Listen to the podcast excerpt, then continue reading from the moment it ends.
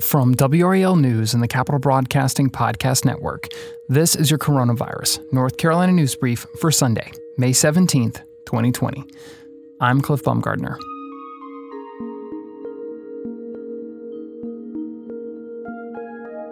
The coronavirus has changed just about everything in our lives. For many families, education and the way students learn has been one of the biggest things impacted by the pandemic. Families with students in high school are facing something especially unprecedented.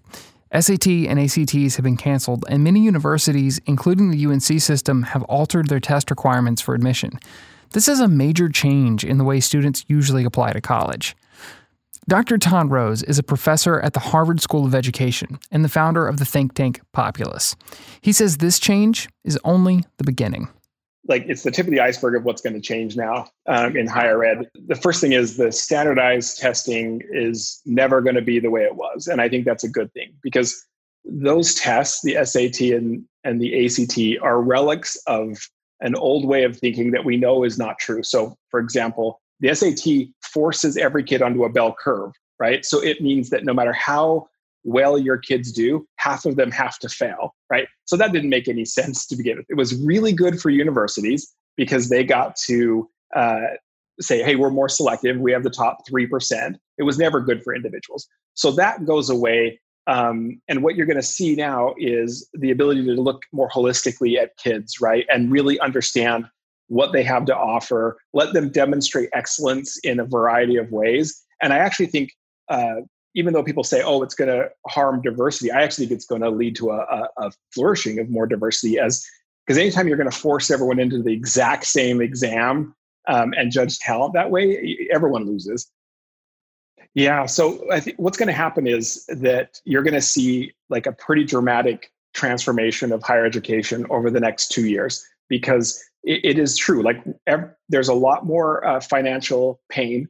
Um, it was already out of control. Let's just let's just call it what it is. I mean, the administrative bloat in universities, the cost for students is just outrageous.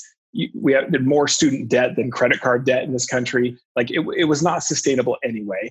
Now we just have a finer point put on it. And so as we start to look at uh, making decisions about where we go to school, look, it, it's really about what is the value of higher education for you, right? And, and if what you're looking for is a good job, then focus on that. Because I will tell you, um, there are a lot of really amazing universities, colleges, other ways to get accreditation um, that are producing folks that go and get great jobs, right? That, that, that one size fits all, go to the highest ranked by US News and World Report approach is it was never true and it, it's actually not particularly helpful now so focus on what the value is to you and then shop like you would like any other consumer choice right Dr. Rose has advice for rising high school seniors who will begin the college application process this fall.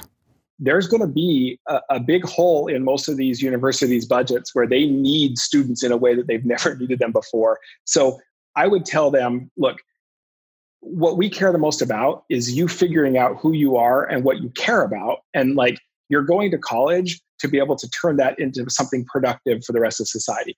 That hasn't changed, right? So focus on the things that matter. As somebody who's been on the admissions committee for grad school for over a decade, I can tell you, we get those standardized assessments and it's like, yeah, yeah, okay. But then we immediately start looking at who you are, right?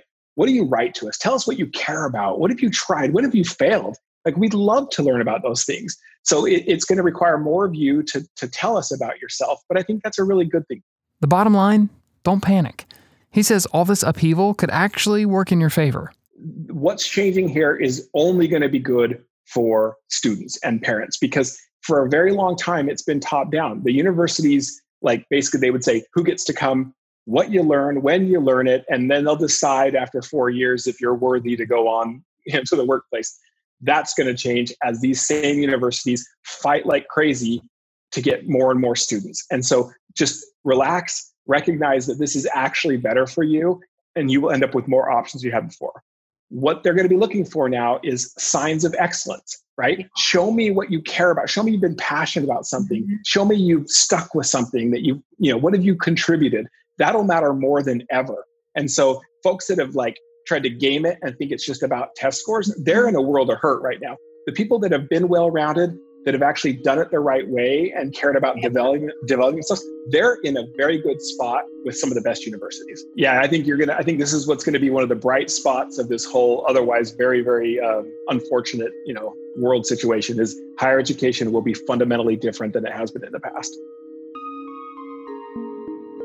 This has been your Coronavirus North Carolina News Brief for Sunday, May 17th, 2020. Special thanks to Amanda Lamb, who recorded this interview for WRAL News.